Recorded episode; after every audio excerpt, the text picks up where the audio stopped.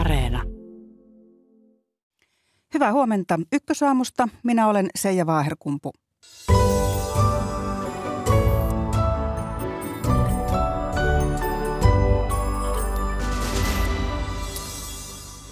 Tanskassa on käyty parlamenttivaalit. Vasemmisto voitti.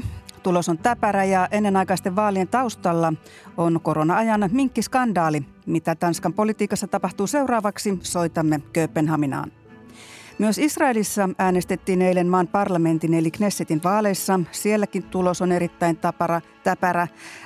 Vaalit olivat jo viidennet vajaassa 4 vuodessa. Rauhoittuuko Israelin politiikka tällä kertaa vai ei? Studiossa 2 asiantuntijaa. Päivitämme puhelulla Ukrainan sotatilannetta. Ja viime sunnuntaina Helsingin käräjäoikeus päätti työ- ja elinkeinoministeriön hallitusneuvos Olli Soraisen vangitsemisesta. Häntä epäillään törkeän lahjuksen ottamisesta ja törkeästä virka-aseman väärinkäytöstä. Asiaan liittyy myös epäilyjä ihmiskaupasta. Ovatko korruptio ja ihmiskauppa kasvussa Suomessa? Tällaisia aiheita tänä aamuna. Tervetuloa seuraan. Tanskassa valta pysyy siis vasemmiston käsissä. Eilen käytyjen parlamenttivaalien tulos on äärimmäisen tiukka. Syy ennenaikaisiin vaaleihin on sisäpoliittinen skandaali, joka liittyy vuonna 2020 tehtyyn päätökseen lopettaa maan kaikki 17 miljoonaa minkkiä koronaviruskriisin aikana. Kööpenhaminassa on kirjeenvaihtajamme Rikhard Husu. Hyvää huomenta. Huomenta. Millainen vaali-ilta ja äänten laskentayö ovat takana, kun vaalitulos on näin täpärä?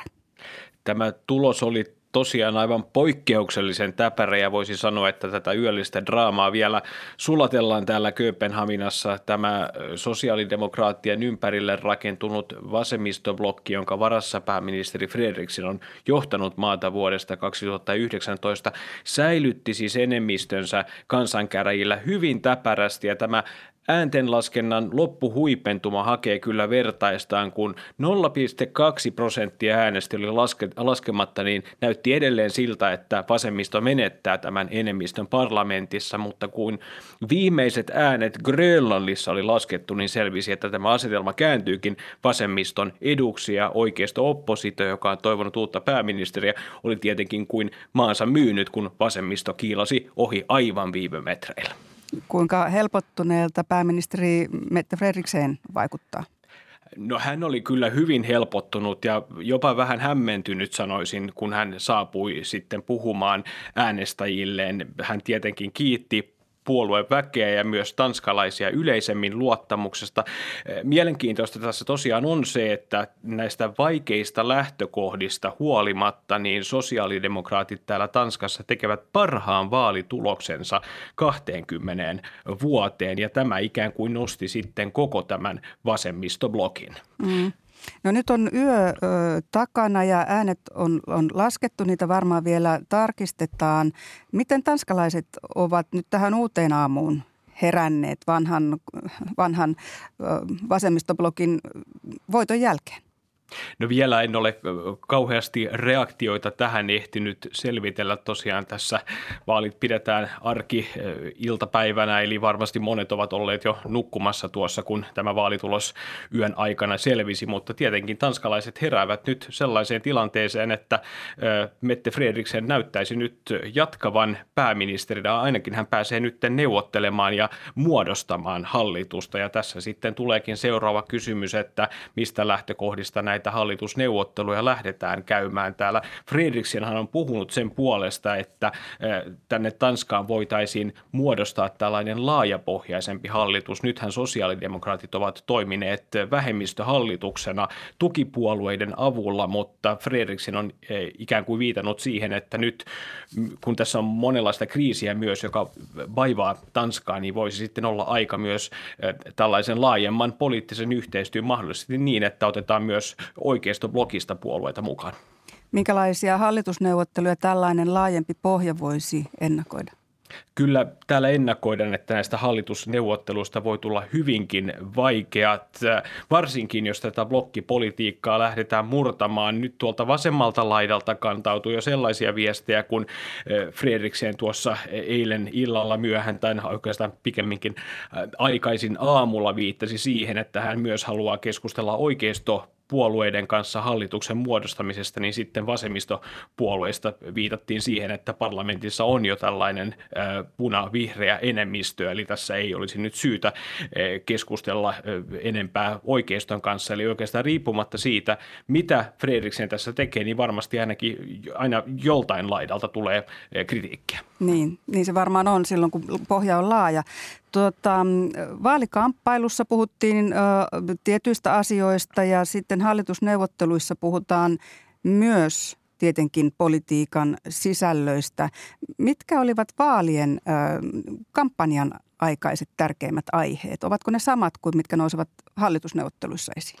Varmasti nousevat. Terveydenhuolto oli oikeastaan tämä vaalikampanjan ykköskysymys. Koronapandemia on luonut tällaista patoutunutta hoidon tarvetta, jota sitten joudutaan lähtemään purkamaan tietenkin resursseja muodossa, mutta varmasti joudutaan miettimään myös sitä, että miten terveydenhuolto täällä Tanskassa järjestetään. Tämähän on myös meille suomalaisille hyvin tuttu keskustelu, mutta sitten varmasti myös joudutaan miettimään keinoja siihen, että millä tavalla inflaatioon puututaan, ja sitten ilmasto on myös hyvin keskeinen teema ollut täällä vaalikampanjan aikana. Kuulostaa todella tutulta listalta.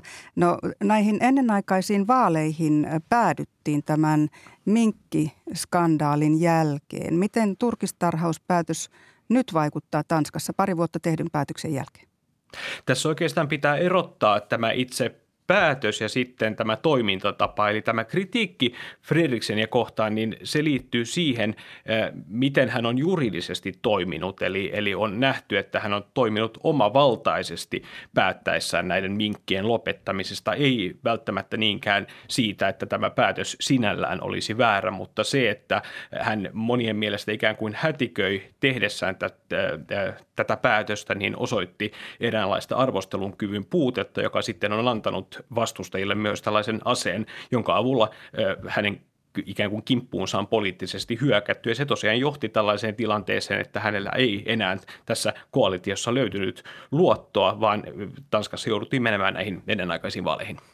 No, tuon Frederiksenin vastustaja Lars Rasmussenin Moderaterne on herättänyt paljonkin mielenkiintoa. Mikä on hänen puolueensa rooli vaalien jälkeen? No, tämä Lars Rasmussenin rooli onkin juuri hyvin mielenkiintoinen, ja kysymys onkin se, että onko hän vastustaja vai pikemmin yhteistyökumppani mahdollisesti tulevaisuudessa vaalissa. Tietenkin kaikki puolueet kilpailevat keskenään. Rasmussenin moderaattipuolue teki oikeastaan aivan tällaisen rakettimaisen nousun. Uusi puolue, joka perustettiin 5 kuukautta sitten, sai 9% äänistä, eli teki tosiaan tällaisen vahvan esiin marssin. Ja nyt herääkin sitten kysymys. Rasmussen ei vaalikampanjan saattanut kantaa siihen, että onko hän kallellaan oikeistoblokin suuntaan vai vasemmalle. Ja nyt onkin sellainen mahdollisuus, että kun Frederiksen hakee tätä laajempaa pohjaa, niin yksi yhteistyötaho voisi juurikin olla tämä moderaattipuolue. No, vielä ihan lyhyesti, Rikhard Husu, kun ennakoit, että hallitusneuvottelusta voi tulla vaikeita, jos varsinkin etsitään laajaa pohjaa, niin uskallatko arvella, milloin Tanskassa on uusi hallitus?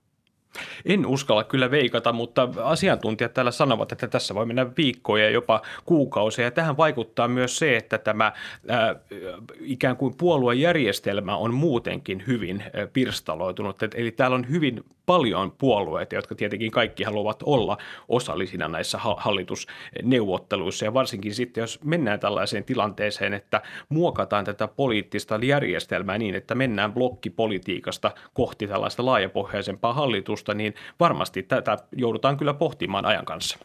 Kiitoksia näistä arvioista ja hyvää päivää Kööpenhaminaan. Kiitos.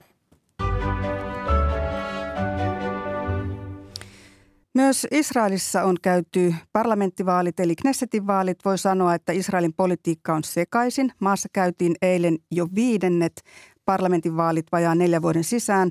Vaalien voittajaksi näyttää nousevan niukasti entinen pääministeri Benjamin Netanyahu ja oikeisto. No, hampaisiin saakka asestautunut maa hakee linjaansa myös Ukrainan sotaan ja lähestyy vähitellen länttä. No, tästä kuviosta tekee monimutkaisen suuri Venäjän juutalainen väestön osa. Puhumme siis Israelista. Hyvää huomenta vanhempi tutkija Timo R. Stewart Ulkopoliittisesta instituutista ja tutkija Antti Tarvainen Suomen Lähi-idän instituutista. Huomenta. Huomenta. Ennakkoon tämä vaaliasetelma oli hyvin tasainen. Hallituksen muodostamiseen tarvitaan yli 60 edustajan paikkaa 120 Knessetin paikasta. Vastakkain olivat siis entinen pääministeri, moninkertainenkin sellainen oikeistolainen Benjamin Netanyahu ja heinäkuussa pääministeriksi noussut liberaalipuolueen Jair Lapid. Mitä nyt tällä hetkellä varmasti tiedetään vaalituloksesta? No, reilu 60% äänistä on laskettu, on lisäksi nämä ovensuukyselyt ja nyt aiemman tiedon perusteella kaikenlaisia projektioita. Tiedetään varmasti, että tämä tiedettiin jo ennen, että Likud, joka on siis entisen pääministeri Benjamin Netanyahun puolue, niin se on suurin puolue ihan selkeästi, niin kuin se on ollut nyt näissä aiemmissakin vaalikierroksissa. Kakkosena maaliin tulee Jair Lapidin puolue Jesh Atid ja nyt tiedetään myös se, että kolmas puolue, joka on tämmöinen uskonnollisen sionismin airut, radikaali, äärioikeistolainen puolue tulee kolmanneksi suurin Knessetissä ja se olisi osa Benjamin Netanyahun koalitiota, mikäli hän nyt pääsee semmoisen muodostamaan. No jatketaan Netanyahusta. Tässä oli äänessä Timo R. Stewart, Antti Tarvainen. Netanyahu on ollut vallassa Israelissa jo 90-luvulla. Miksi hän aina vain puhuttelee äänestäjiä? Se on hyvä kysymys. Hän on tämmöinen vahva johtaja, hän on ulkopoliittisesti erittäin taitava, hän on taitava pelaamaan erilaisia poliittisia liittoutumia toisiaan vastaan ja omalle puolelleen. Hän on hyvin karismaattinen puhuja, nämä on varmaan ne tekijät ja nyt hän sitten vetäisi hatustaan tämän äärioikeistolaisen uskonnollista sionismia edustavan puolueen, jonka Timo just mainitsi, tämän liittouman omalle puolelleen ja antoi heille poliittista pääomaa. Nostatti heidän kannatustaan merkittävästi ja sen avulla näyttää nyt sitten pelastautuvan itse paitsi pääministeriksi, niin myös sitten erilaisista rikostutkinnoista ja syytteistä, joiden kohteena hän on. Tätä vartenhan tämä vaalivoiton välttämättä myös tarvitsee, että pelastuu syytteistä. Antti Tarvainen, palasit eilen länsirannalta. Mitä siellä ajatellaan vaaleista? Tai miten ne koskettavat länsirantaa? Hyvä kysymys. Tietenkin se tilanne tällä hetkellä länsirannalla on tosi tiukka, paha. Siellä on ollut erilaisia iskuja ja Israel on eristänyt siellä isoja asutuskeskuksia. Perinteisesti vaalipäivänä lyödään nämä checkpointit, eli nämä liikkumispisteet kiinni. Eli palestiinalaiset ei pääse sitten länsirannalta töihin Israelin puolelle. Palestiinalaiset, jotka jakautuu siis länsirannan palestiinalaisiin, Itä-Jerusalemissa, valloitussa Itä-Jerusalemissa asuviin palestiinalaisiin ja Gaasan palestiinalaisiin. Sitten tietenkin Israelissa oma vähemmistönsä, Israelin palestiinalaiset. Nämä miehitettyjen alueiden palestiinalaiset, he ei tietenkään saa äänestää näissä vaaleissa, mutta tosiaallisesti näissä valitaan myös heidän hallitsijansa. Eli siellä odotetaan varmasti miehityksen ja siirtokuntaprojektien jatkuvan, jota ajaa paitsi tämä äärioikeistolainen puolue, niin myös kaikki nämä muut suuret puolueet. Eli heidän näkökulmastaan muutosta ei ole luvassa, paitsi ehkä pahempaa. Paitsi ehkä pahempaan. No kun tässä nyt on puhuttu siitä, että äärioikeisto Israelissa on nousussa ja vaalituloskin nyt sitä näyttää, niin jatkokysymys tästä nyt sitten Timo R. Stewartille, miksi äärioikeistolainen politiikka ja sen hyväksyttävyys Israelissa kasvaa? No toi on vaikea kysymys. Siellä on pitkään nyt ollut käynnissä tämmöinen siirtymä oikealle. Tämä on näkynyt tämmöisessä niin turvallisuuskysymysten painotuksessa. Se on näkynyt Israelin juutalaisen luonteen painotuksessa. 2018 säädettiin tämmöinen kansallisuuslaki, jossa nimenomaan määriteltiin, että Israel, jossa siis 20% kansalaisista on Israelin palestiinalaisia, niin maa määriteltiin sitten sen mukaan ensisijaisesti juutalaiseksi valtioksi. Ja tässä on ollut tämä vuosikymmeniä jatkunut siirtokuntaliike, joka on ollut siis paitsi niin kuin hallituksen politiikkaa, niin se on myös sallinut sitten tämmöisten niin kuin messiaanisten ryhmien ottaa vähän niin kuin oikeutta omiin käsiinsä.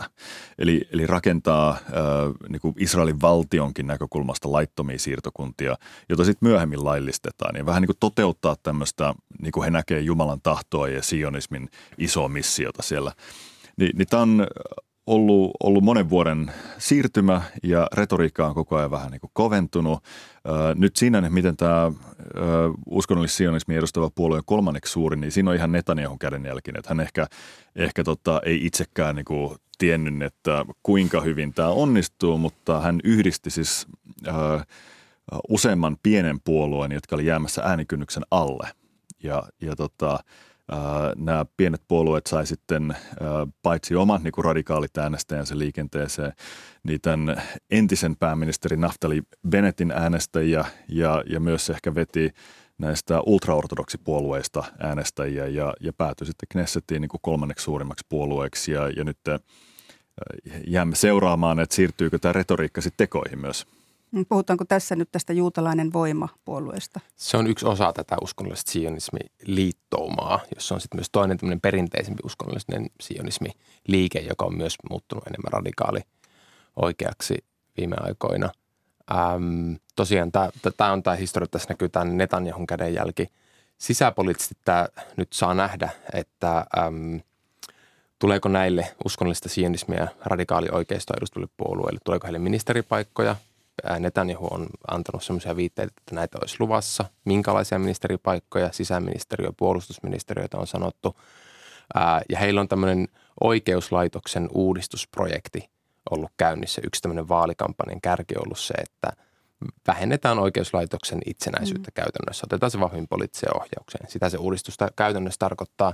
Ja ennen kaikkea tämä kumpuaa siitä, että halutaan kovempia otteita Israelin palestiinalaista vähemmistöä vastaan, joka 2021, kun oli tämmöinen niin sanottu Unity Intifada, eli palestiinalaiset ympäri tätä Israel-Palestiinan aluetta, yhdistyi vastustamaan tätä miehityspolitiikkaa ja apartheid-politiikkaa, niin sillä oli paljon levottomuuksia. Ja tämä on yksi osa tätä niin kuin oikeiston nousua kanssa, että tarve kovemmille otteille Israelin palestiinalaisia kansalaisia kohteita koetaan yhä enemmän, heidät koetaan turvallisuusuhkana tämmöisenä niin kuin Netanyahukin on jo pitkään pitänyt heitä tämmöisenä epälojaalina ryhmänä, jota äänestystä pitää seurata videovalvonnan avulla. Ja tämä äärioikeistolainen puolue on jopa ehdottanut epälojaalien kansalaisten karkottamista maasta, joka tarkoittaa paitsi palestiinalaisia, Israelin palestiinalaisia, myös Israelin juutalaisia, jotka on tätä miehityspolitiikkaa vastaan. Kuulostaa siltä, että kovempi linja siellä olisi tulossa sitten ehkä esiin, mutta aina voi jossitella, kun se tilanne on niin täpärä vielä, eikä ääniä ole tarkistettu, eikä laskentakaan ole valmis. Että miten se tulevan politiikan sisältö sitten on erilaista sen mukaan, kumpi lopulta on pääministeri, Netanyahu vai Lapid, ja kumman koalitio nousee valtaan? No se voi olla kyllä aika erilaista. Pääministerinä Jair Lapidilla tulisi olemaan no ensinnäkin, vaikka hänen niin kuin blokkiinsa voittaisi nyt enemmistön paikoista, niin sen kasaaminen hallituksessa tulee olemaan todella vaikeaa. Siinä on hirveän paljon puolueita, tosi erilaisia puolueita, ihan vasemmalta, ihan oikealle. Osa on todennäköisesti ei halua ylipäänsä olla mukana hallituksessa. Saattaa tukea niin kuin vähemmistöhallitusta ulkopuolelta. Voi olla, että käy samalla tavalla kuin nyt tälle Naftali Bennettin hallitukselle, että ei siis saa läpi lainsäädäntöä juurikaan, ei pysty päättämään niin selkeistä isoista tavoitteista ja sitten enemmän tai myöhemmin kaatuu sitten tähän omaan niin eri puraisuuteensa. Eli jos semmoinen hallitus tulee, niin sillä ei välttämättä ole pitkää tietä, voi olla, että Israelilla olisi sitten uudet vaalit edessä. Jos taas nyt niin näyttäisi, niin Netanyahu saa koottua sen oman oikeisto-uskonnollisten puolueiden blokkinsa, niin ei hänelläkään helppoa tule olemaan, mutta on huomattavasti todennäköisempää, että se hallitus kestää sitten ehkä jopa useamman vuoden, mikä nyt tässä vaiheessa Israelissa olisi ja aika helpottava varmasti monille siis sikäli, ettei tule taas joka vuosi uusia vaaleja. No, miltä näyttää palestiinalaisten poliittinen tulevaisuus? He ovat nyt olleet mukana hallituksessa, mutta entä tämän jälkeen? Niin tarkoitat Israelin palestiinalaisia, kyllä. Joita noin 20% siellä on Israelin kansalaisuuden omaavia palestiinalaisia, joita on tietenkin he on elänyt tämmöisen poikkeuslainsäädännön aikana historiassa armeijan vallan alla, kansalaisoikeuksien polkemisen alla ja alibudjetoinnin alla. Et se on hyvin tämmöinen historiallisesti syrjitty vähemmistö, joka on menettänyt luottamuksensa näihin instituutioihin johtuen tästä politiikasta. Tämä viime hallituskoalitiossa mukana ollut tämmöinen islamilainen ja poliittista islamia edustava palestiinalaispuolue oli mukana tosiaan siinä koalitiossa, mutta ei hallituksessa. Mutta se oli jo poikkeuksellista ja uutta. Ei sentään ministeripaikkaa. Ei. Sitä päivää vielä odotellaan. Ja nyt näyttää todella näyttää siltä, että nämä Israelin palestiinalaispuolueet voi jäädä jopa kokonaan äänestyskynnyksen alle, tai riittävän äänestyskynnyksen alle. Me ei tiedetä vielä tätä kuvaa todellisuus, mutta heidän poliittinen valta Knessetissä tulee vähenemään entisestään. Mennään sitten ulkosuhteisiin. Israel on toistaiseksi pysynyt hiljaa ja syrjässä, kun länsi on aseistanut ja avustanut Ukrainaa sen taistelussa venäläistä hyökkääjää vastaan. Ukraina on kyllä pyytänyt sotilasmahti Israelilta aseapua. Timo R. Stewart, miksi Israel vetää näin pidättyvää linjaa? Israel on halunnut siinä välttää ärsyttämästä Venäjää ja siihen on syy Israelin lähialueilla. Eli Venäjällä on sotilaallinen läsnäolo Syyriassa, jossa hän on tukenut Assadin hallitusta ja Israelilla on ollut intressi iskeä sitten iranilaisiin asetoimituksiin Syyrian alueella. Eli Iran aseistaa Hizbollah-liikettä Libanonissa ja on myös siis toiminut ja toimii Syyriassa laajasti, niin nyt näistä ohjusiskuista ja hävittäjistä tehdyssä iskuista on tullut aika yleisiä. Et Israel on iskenyt Syyriaa hyvin usein ja koska siellä on myös Venäjän ilmavoimat ja Venäjän ilmatorjuntaa, niin on ollut tapana Israelin ja Venäjän koordinoida näitä, ettei käy niin, että tulisi vahingossa yhteenottoja. Venäjä on myös pitänyt omissa käsissään nämä heidän ohjuspatteristot, eikä esimerkiksi antanut Syyrian hallinnon käsiin niitä, jolloin he voisivat käyttää näitä aseita Israelin iskujen torjumiseen. Ja Israelin hallitukset on halunnut pitää tätä tilannetta yllä. Ja riskinä on, että jos Ukrainaan lähetetään ilmatorjuntajärjestelmiä, mitä ukrainalaiset on tosiaan pyytänyt useaseen otteeseen, niin Israelissa pelätään, että sitten Venäjä saattaisi vastaavasti antaa syyrialaisille samantyyppisiä aseita ja näin ollen Israelin toimivapaus Syyriassa kaventuisi. Eli tämä Lähi-idän konflikti, se heijastuu myös Ukrainaan. Iran on Israelin vihollinen Lähi-idässä, kuten tässä tuli ilmi. Ja Iran on ollut läsnä Ukrainassa ja antanut sotilasneuvoja Krimillä ja siellä on näitä miehittämättömiä lennokkeja, joilla on Ukrainan infrastruktuuria tuhottu. Minkälaista painetta tämä Iranin aseistaminen, kun Iran antaa aseita Venäjälle, niin mitä se aiheuttaa Israelissa? Kyllä se on herättänyt nyt sekä poliittisten puolueiden että siellä armeijan johtajien keskuudessa tämmöistä keskustelua siitä, että olisiko linjanmuutoksen aika, eli vahvempi tuki Israelille, Ukrainalle, mutta se on hyvin epäselvää, että mikä se suunta tulee olemaan, mutta tämmöistä keskustelua on ehdottomasti käynnissä.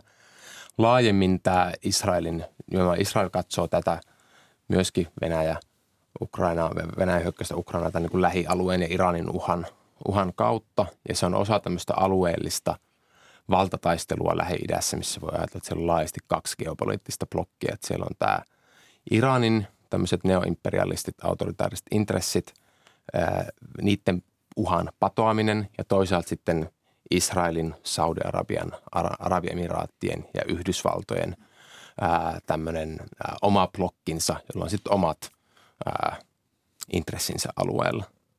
Mm. Se on hyvin monimutkainen tilanne. Tässä oli äänessä Antti Tarvainen.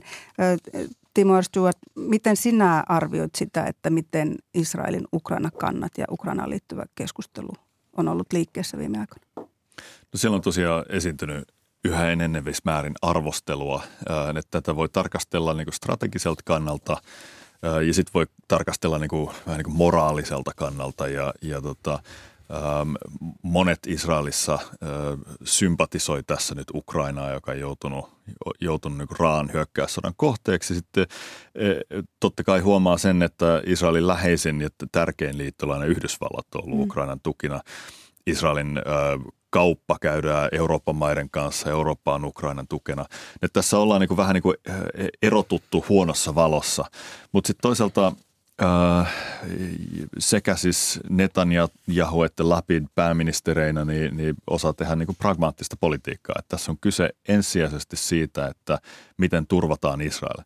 Ja on ollut, ja jatkossakin tulee olemaan helppo esittää se argumentin, että hei, että meidän pitää pystyä tuhoamaan ne aseet, mitkä on menossa meidän vihollisille tässä meidän naapurissa, ja Ukraina saa apua muualtakin. Et voi olla, että tähän mennessä Israelia ei ole juuri painostettu Ukrainaan tukemaan, tuskin painostetaan jatkossakaan, ja he tekevät ihan omat päätöksensä sen mukaan, että mikä tuntuu olevan kansallisen niin kuin turvallisuusintressin mukaista. No vielä viimeinen kysymys menee Antti Tarvaiselle, kun tässä nyt mietitään näitä Israelin toisaalta Venäjä-suhdetta. Maassa on suuri Venäjä-juutalainen vähemmistö, toisaalta tätä Yhdysvallat-suhdetta. Niin kumpi siellä painottuu, Venäjä vai Yhdysvallat, kun tämä on vähän tällainen vaikea vaaka? Niin, kyllä niin kuin Israelin pitkäaikainen liittolainen ja tämä monien miljardien dollarien sotilasapu, jota he saa Yhdysvalloilta, niin kyllä se on Israel vahvasti osa tätä Yhdysvaltain intressiblokkia kuitenkin. Israelissa tosissaan on venäjäjuutalainen iso vähemmistö, 90-luvun alussa 1 miljoona Neuvostoliiton hajoamisen jälkeen tullutta venäjäjuutalaisia, jotka on ollut merkittävässä roolissa Israelin teknologian kehittämisessä, mikä on osaltaan nostanut Israelin strategista asemaa. Ja nyt siellä näkyy venäläisiä sotilaita, siis sotilaskarkureita jonkin verran, jotka ei halua osallistua tähän sotaan. Että kyllä siellä niin kuin vahvasti tämä venäläisyyden ja Venäjän presenssi on, ja sen kanssa joudutaan neuvottelemaan ja hyväksymään se todellisuus. Mutta Yhdysvallat painaa paljon enemmän. Kyllä se on strategisempi, paljon merkittävämpi kumppani Israelille ja Yhdysvallat. Kiitoksia näistä arvioista Antti Tarvainen ja Timo R. Stewart. Kello on vähän yli 8:30, oikeastaan jo 7 minuuttia yli 8:30, ja seuraavaksi päivitämme Ukrainan sotatilannetta. Sitten puhutaan suomalaisesta korruptiosta. Tämä asia nousi ajankohtaiseksi viime sunnuntaina, kun työ- ja elinkeinoministeriön hallitusneuvos vangittiin epäiltynä lahjuksen ottamisesta ja virka-aseman väärinkäytöstä. Asiaan liittyy myös epäilyjä ihmiskaupasta. Mutta nyt Ukraina-asiaa. Venäjä iski alkuviikosta ohjuksin 10 kaupunkiin Ukrainassa. Ohjusiskut aiheuttavat tietysti paitsi kuolemaa, myös tuhoa sähkön ja veden jakeluun. Hyvää huomenta sotilasprofessori Janne Mäkitalo Maanpuolustuskorkeakoulusta. Hyvää huomenta. Ukraina kertoo, että se pystyy torjumaan suuren osan Venäjän ampumista ohjuksista. Mihin Ukrainan ilmatorjunnan kyvykkyys perustuu? Ukrainan ilmatorjunnan kyvykkyydet tällä hetkellä on pääosin länsimaisen kaluston varassa, jota voidaan pitää erittäin laadukkaampana kuin neuvosto ja Ukrainan oman sotateollisuuden tuottamiin ilmatorjuntaohjuksiin verrattuna. Maanantaina laukaiset tästä 60 ohjuksesta, niin peräti 45 on Ukraina ilmoituksen mukaan ammuttu alas, ja jos tämä pitää paikkansa, niin kyseessä on erinomainen onnistumisprosentti. Mitä tällä hetkellä tiedetään ohjusiskujen aiheuttamista siviiliuhreista ja loukkaantumisista, kun puhutaan nyt näistä viime päivinä tapahtuneista 60 ohjuksesta? Median tietojen mukaan niin ainoastaan muutamia menehtyneitä ja loukkaantuneita on ollut, mutta tiedot on vielä toistaiseksi niin epäselviä. Rakennuksia kun on romahtanut, niin kestää monta vuorokautta niiden raivaaminen, mutta tällaisia massiivisia henkilötappioita ei ymmärtääkseni ole tapahtunut. Suurempia tappioita sitten, että mitä pysyviä vaurioita on Ukrainan energiajärjestelmälle aikaan saatu ja lisätty sitten siviiliväestön ahdinkoa kylmän talven lähestyessä. Venäjä on käyttänyt ilmaiskuihin myös iranilaisia taistelulennokkeja ja näitä on tarkoitus lähettää alueelle vielä lisää. Äskeisessä keskustelussakin puhuimme Iranista ja siitä, kuinka iranilaista aseistusta Venäjälle virtaa. Uutiskanava CNN uutisoi eilen viranomaistietoihin perustuen, että Iranin on määrä lähettää Venäjälle tuhansia aseita vielä loppuun mennessä. Lennokkien lisäksi muun muassa lyhyen kantaman ballistisia ohjuksia. Miten tätä tietoa kommentoitte? Joo, se kertoo osaltaan siitä, että Venäjän omat asevarastot alkavat olla lopussa. Eli se, että näitä Shahed 136 ohjuksia on toimitettu, niin se kertoo siitä, että Venäjän omaa tuotantoa olevat ja sitten ennen Krimin anneksaatiota esimerkiksi Israelista ostetut ohjukset, niin ne varastot alkaa olla loppu ja sama koskee sitten lyhyen kantaman ballistisia ohjuksia. Tässä sodassa on käytetty etenkin alkuvaiheessa niin aika paljon Iskanderia ja Totska-U-ohjuksia ja samoin Kalibr-risteilyohjuksia, niin sitten tämä uusi ohjuskalusto niin sitten korvaa sitä menetystä ja yritetään ylläpitää Venäjän kyky iskeä ohjuksin Ukrainaa, joka on kaluston vähentyessä niin heikentynyt. Mikä tämän iranilaisen aseistuksen merkitys on koko sotaa ja sen kulkua ja etenemistä ajatellen? Venäjän sotilasasevarusteluteollisuus, sen tuotantokyky on heikentynyt erityisesti elektroniikan komponenttien huonon tai lähes mahdottoman saatavuuden takia ja sen sijaan, että Venäjä näitä omia suorituskykyisiä, omaa suunnittelua ja tuotantoa olevia järjestelmiä niin pystyisi tuottamaan, niin se saattaa olla mahdotonta tai ainakin kestää todella pitkään ja valmiitten järjestelmien hankkiminen Iranista, niin se on tavallaan helppo tapa ylläpitää Venäjän suorituskykyä kaukovaikuttamiseen. Ja se on siitä, alkaa olla myös sitten riippuvainen pikkuhiljaa. No Ukraina on riippuvainen länneltä saatavasta sotatarvikeavusta ja myös rahallisesta avusta. Siellä on valtava budjettivaje myös. Onko aseapu ollut riittävää, jos ajatellaan sitä, että Ukraina kykenisi lännen aseilla ajamaan Venäjän ulos maasta tai edes pysäyttämään? Ukrainahan on esittänyt koko ajan lisätarpeita ja se on hyvin ymmärrettävää, että jokainen ohjus, joka läpäisee heidän ilmatorjuntajärjestelmänsä ja iskee siviilikohteisiin, niin se on tietenkin ukrainalaisten näkökulmasta liikaa. Että selvä on, että he haluavat lisää tehokkaampia ja pitemmän kantaman korkeammalle ulottuvia aseita, jotta näitä ohjuksia pystytään torjumaan. Jos tämä avun volyymi muillakin rintamilla jatkuu yhtä voimakkaana, etenkin jos puhutaan raskaasta aseistuksesta, jos tämä virta jatkuu, niin on ihan ainakin teoreettisesti mahdollista, että Ukraina pystyisi ajamaan Venäjän ulos Ukrainasta.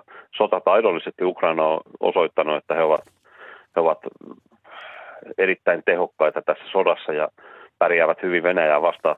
Toisaalta Venäjällä on sitten sellaisia strategisia etuja, minkä takia se on tämän niin sanotun sotilasoperaation, eli hyökkäyssodan Ukrainaa aloittanut, että on hyvin vaikea ajatella, että Venäjä suostuisi vetäytymään siihen, että se ajetaan Ukrainasta pois.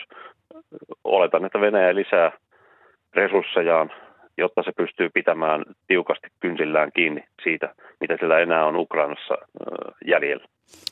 Tämä, että Ukraina kykenisi Venäjän Ukrainasta ajamaan ulos. Käsittääkö se myös Krimin? Ukrainan presidenttihän on kertonut, että mitään Ukrainan maa-aluetta ei Venäjälle suostuta luovuttamaan. Ja Krimi on erottamaton osa Ukrainaa, niin näin se on ymmärrettävä. Ja voima riittää teidän arvionne mukaan myös tähän Ukrainalla? Sitä on mahdotonta sanoa. Krimin takaisin valtaaminen niin, ja Donbassin ja eteläisen Ukrainan takaisin valtaaminen, niin se on kyllä vuosien mittainen urakka. Se kestää todella pitkään. Ei ole kyse siitä, että onko Ukrainalla tällä hetkellä niitä resursseja, niin kuin aikaisemmin viittasin, niin jos näyttää siltä, että Ukraina pystyy etenemään vaikkapa ensi kesällä Dnipron eteläpuolelle ja kaakkopuolelle, niin varmaankin Venäjä tekee omia varautumisiaan sille varalle ja lisää voimaansa, lisää sotilaita, hankkii lisää kalustoa esimerkiksi Iranista, jotta pystyy pitämään kiinni näistä alueista, ja se vaikeuttaa sitten tätä jo muutenkin erittäin laajan alueen takaisin valtaamista. Vuosien mittainen urakka, mutta Ukraina on siihen valmis, näin se on ilmoittanut. Sotilasprofessori Janne Mäkitalo, kiitos haastattelusta. Kiitoksia.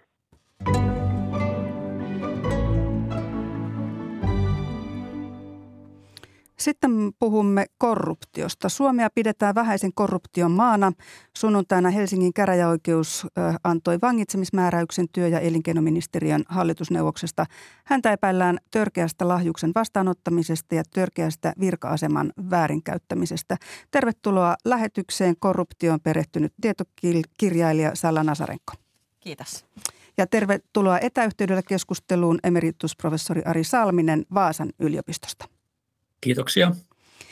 Työ- ja elinkeinoministeriön hallintoneuvos Olli Sorainen on vangittuna ja häntä siis epäillään törkeästä lahjuksen vastaanottamisesta, törkeästä virka-aseman väärinkäyttämisestä. Sorainen on kiistänyt syyllisyytensä. Salla Nazarenko, millainen tapaus tämä tapaus Sorainen on Suomessa? Jossain määrin harvinainen, tietysti surullinen ja hämmentävä, että tämä on niin alkuvaiheessa, että tästä on vaikea sinänsä spekuloida, että mitä kaikkea tässä on taustalla, mutta onneksi tämmöisiä ton tason virkamiehen rikosepäilyjä, niin meillä on suhteellisen vähän ollut. Tietysti aika vasta näyttää, mitä kaikkea tässä on taustalla, mitä siellä on oikeasti tapahtunut, mutta tietysti hätkähdyttävä tapaus. No, Soraisen rikosepäily liittyy tutkintaan, jossa epäillään thaimaalaisten marjanpoimijoiden joutuneen ihmiskaupan uhreiksi. Ja vangittuina ovat myös marjayrityksen johtaja sekä poimijoita rekrytoinut yrittäjä. Marjanpoiminnan lisäksi ravintolatyö on sellainen ala, joka Suomessa toistuvasti yhdistyy ihmiskauppaepäilyihin. Ari Salminen, miksi nämä alat ovat tällaiselle alttiita? Siihen on suoraan vaikea vastata, mutta tietysti tämä on sellaista julkisen ja yksityisen sektorin kosketuspintaa. Ja nyt on mahdollista, että tällainen tapaus, kun tämäkin oli, niin tätä lahjuksia, erilaisia lahjonnan muotoja käytetään hyväksi ja yritetään vaikuttaa sillä tavalla tähän lainsäädäntötyöhön ja ikään kuin politiikkaan laajemminkin. Että kysymys on joskus siitä, että tämmöinen lobbaus- tai vaikuttamistoiminta muuttuu epäterveksi ja korruptiiviseksi. Ja nyt tässä tapauksessa on ajatus siitä, tai on käsitys siitä, että tässä on nyt epäilys takana, mutta kaikki tämmöiset korruptiotapaukset tai korruptioepäilykset, niin ne on kyllä kaikki liikaa, jos me lähdetään siitä, että julkiseen hallintoon pitää luottaa ja sen riippumattomuudesta pitää huolta. Ari Salminen puhuu lobbauksesta, politiikkaan vaikuttamisesta. Miltä kuulostaa, Salla Nazarenko? Joo, tottahan se on, että korruptio yleensä tapahtuu just poliittisen päätöksenteon ja elinkeinoelämän tai virkamiestoiminnan tämmöisissä rajapinnoissa, missä raha ja valta tavallaan liikkuu. Siellä on aina korruptioriskejä. Eli kyllä juuri näin on, ja tietysti lobbausta Suomessa pyritään avaamaan, että meille tulee voimaan avoimuusrekisteri 1. Pohjoismaissa, joka on kyllä soveltamisalaltaan kapeampi kuin me antikorruptioaktivistit oltaisiin toivottu. Eli se kattaa vaan eduskunnan ja ministeriöt. Mutta nyt me puhutaan tässä tapauksessa marjanpoiminnasta ja ravintolatyöstä, jossa on niin kuin tätä korruptiota ja ihmiskauppaepäilyä. Joo, no siis tuohon on tietysti vaikea, kuten Ari Salminenkin sanoo, yksiselitteisesti vastata, mutta tuommoinen tietysti, missä on tällaisia ihmisryhmiä, jotka on jotenkin haavoittuvia, eivät välttämättä tiedä omi oikeuksiaan, tunne Suomen lakeja, saattaa olla kielitaidottomuutta. Esimerkiksi ravintolatyöntekijöitähän on meillä maahanmuuttajia paljon siellä, niin se tietysti lisää sitä riskiä, jos ei yksilö tunne omia oikeuksiaan eikä ole vaikka sellaista järjestöä, organisaatiota, joka näitä oikeuksia suoraan ajaisi, niin se voi ajaa ihmisen vaikeaan asemaan. Ja sitten jos ajattelee vaikka nämä marjanpoimijat tai nämä nepalilaiset ravintolatyöntekijät, joista on ollut julkisuudessa, niin he tulee semmoisista yhteiskunnista, jossa ei ole välttämättä luottamusta viranomaistoimintaan, niin hekin on sitten näiden omien läheisten verkostojensa varassa, eivätkä välttämättä tiedä, mikä on oikein, mikä on väärin. Ari Salminen, mitä Suomesta kertoo se, että kun me puhumme korruptiosta, ihmiskaupasta siihen liittyen, niin marjanpoiminta ja ravintolatyö nousevat esiin, eikä suinkaan tämä, mistä te molemmat asiantuntijat puhutte, lobbaaminen ja politiikkaan vaikuttaminen. Siitä ei niinkään puhuta, eikä se nouse esiin. Miksi ei? No, kyllä siis korruptiosta Suomen kohdalla nousee esiin monen tyyppiset asiat. Tämä on tietysti yksi tämmöinen sisällöllinen alue tämä.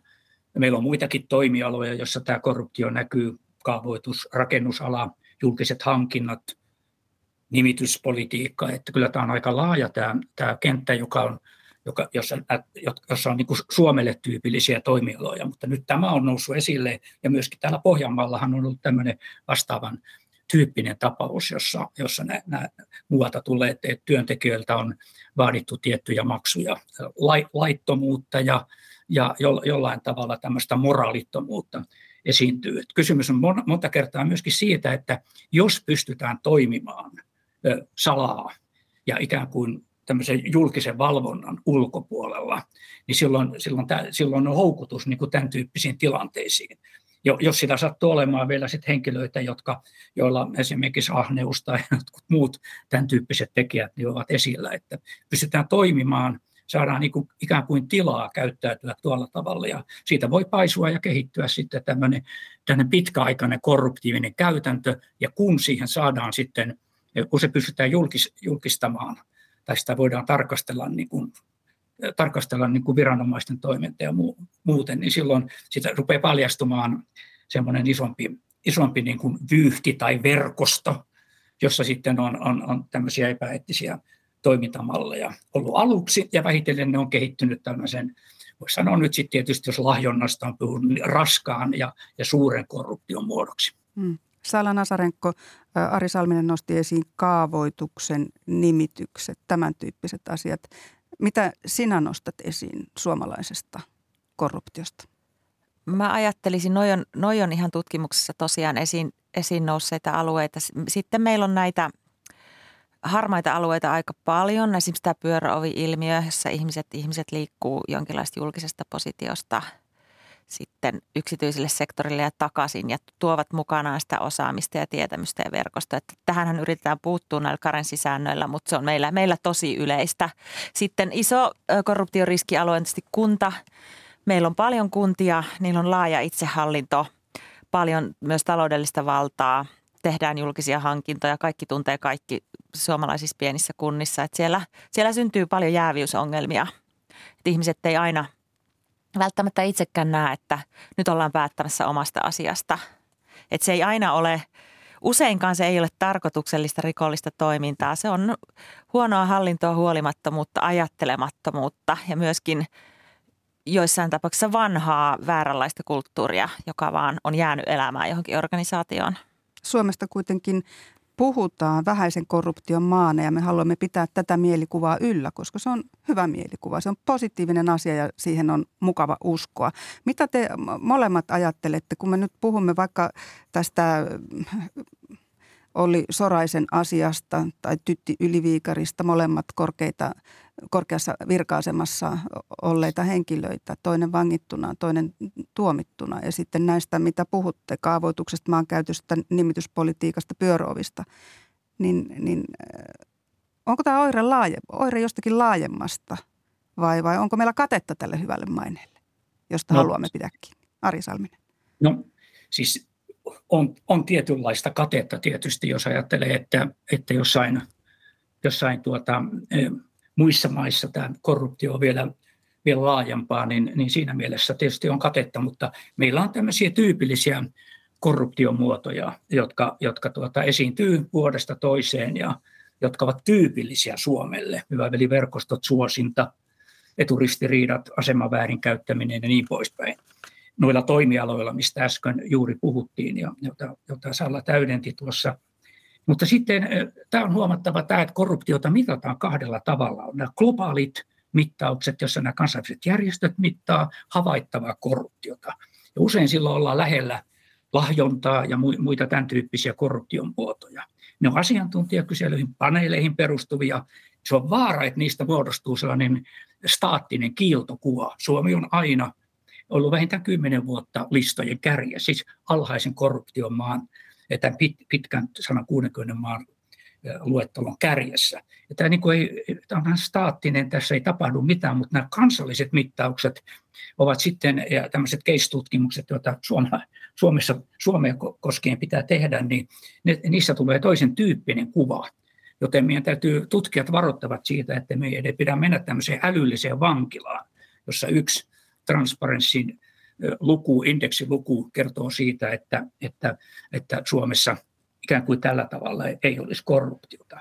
Joten se voi olla näin, että kansainväliset mittaukset niin kuin vähättelee korruptiota Suomessa ja kansalliset tutkimukset taas liioittelee jonkun verran, että se totuus on jossain siellä välissä. Mutta joka tapauksessa tämän tyyppistä tutkimusta pitää tehdä sillä tavalla, niin kuin pystytään suhteuttamaan tämä suomalaisen korruption tilanne paremmin. Suomi on tasapisteissä Tanskan ja Uuden-Seelannin kanssa. Meillä on 88 pistettä 100. Salla Nazarenko, olit itse Transparency Suomen osaston hallituksen jäsen. Miten kommentoit tätä, mitä Ari Salminen sanoo, että kansainväliset tutkimukset ehkä antavat kiilloteltua kuvaa ja kansalliset turhankin synkkää? Se pitää varmaan paikkansa. Tämä esimerkiksi tämä tunnetuin korruptioindeksi, niin kutsuttu CPI, jota Transparency International ylläpitää, se on tosiaan muista erilaisista tutkimuksista koottu, tämmöinen niin kutsuttu komposiitti-indeksi, joka siis kootaan olemassa olevista erilaisista mittareista, ja se ei millään lailla kajoa tähän suomalaistyyppiseen just rakenteelliseen korruptioon, joka on tällaista vähän hähmäistä, pakenee tarkastelijaansa suomalaistyyppinen korruptio. Se ei näissä näy, ja tämä on itse asiassa Suomelle ja muillekin Pohjoismaille vähän ongelma. Että meidän sitten, tästä tulee tämmöinen maabrändiasia tästä matalasta korruptiosta, ja hyvä niin, mutta sitten samaan aikaan pitäisi myöntää, että kaikissa yhteiskunnissa on korruptiota, ja sen torjuntaan pitäisi myöskin sitten resurssoida. Että meillä on erittäin hyvä korruption vastainen strategia hyväksytty valtioneuvostossa, mutta sitten sen eteenpäin viemiseen ei ole mitään resursseja, että tavallaan ne samat virastot, jotka sitä työtä tekee vähän toisistaan hajallaankin, niin jatkaa sen tekemistä. Että jos myönnettäisiin, että tämä on ongelma, koska se on kaikissa yhteiskunnissa ongelma ja tehtäisiin työtä sen eteen, niin se olisi hyvä. Että kyselytutkimukset on silleen kiinnostavia, että kun kansalaisilta kysytään korruptiosta, niin on yllättävän korkeitakin lukuja. 75% suomalaisista näki kunnallisalan kehittämissäätiön kyselyssä pari vuotta sitten, että Suomessa on esimerkiksi hyväveliverkostoja ja pitivät esimerkiksi poliittisia puolueita aika korruptoituneina. Ja siinä on eroa väestöryhmien kesken, että esimerkiksi mitä vähemmän koulutettu, sitä enemmän korruptiota näkee ja niin edelleen. Et kyllä tässä on ero tavallaan eliittien ja kansan välillä siinä, miten tämä korruptio nähdään. Ja vielä molemmille ihan, nyt toivon todella lyhyitä vastauksia kummaltakin, kun tässä nyt päästiin siihen, että korruptiota voidaan myös kitkeä ja Suomikin sitä yrittää. Mitkä ovat tehokkaimmat keinot, Ari Salminen ja Salla Nazarenko? No lyhyesti sanottuna tehokkaimmat keinot tietysti on se, että pystytään niin kuin korruptiovastaista lainsäädäntöä kehittämään tarvittaessa tai modernisoimaan. Se on nyt jo monelta osin on tätä lainsäädäntöä, jotka niin kuin tavallaan niin kuin reguloi tätä järjestelmää. Eettinen kehitystyö on etiikan kannalta ehdottoman tärkeää. Mutta sitten meillä on myöskin viimeisten vuosien aikana korruption valvontaan ja kitkentään kiinnitty huomiota. Meillä on tulossa whistleblowing-järjestelmä, eli näiden korruptiotapausten epäilysten ilmoittaminen turvallisella tavalla. Meillä on tämä salamaitseva avoimuusrekisteri käsittelyssä, jossa lobbauksille saadaan ikään kuin se saadaan niin kuin läpinäkyväksi jossain määrin. Ja kaikkien nähtävä. Ja vielä kolmantena on se, että johtaville virkamiehille ja tässä tapauksessa luultavasti myöskin ministereille tulee karenssit, jolloin sitten tämä hyppäys suoraan esimerkiksi lyhytaikaisesti jonnekin lobbausorganisaatioon ja sillä tavalla vie strategista tietoa, niin sitä yritetään rajoittaa. Ja vielä Salla Nazarenko viimeiset sanat. Hyvin lyhyesti. Eli näiden rinnalle yhteiskunnan läpileikkaava ymmärrys siitä, mitä on suomalainen korruptio. Kiitoksia teille näistä arvioista. Tätä lähetystä toimittivat Elina Sonkajärvi, Atte Uusinoka, tuottajana Hanna Juuti, äänitarkkailijana Anders Johansson ja vielä kuuluttaja Juha Salomaa. Hyvää huomenta. Huomenta. Ehdit muutaman sanan sanoa siitä, mitä päivä tuo tullessaan, kun se etenee Yle Radio 1 kanavalla. No, kerrotaan vaikka Politiikkaradion aihe. Miten empatiaa käytetään politiikassa siitä 13? Tutkija Katri Saarikivi on Politiikkaradion vieras tänään. Se on mielenkiintoinen aihe. Kiitos tästä studiokäväisystä. Kiitos kaikille seurasta. Nyt uutisiin. Hei hei.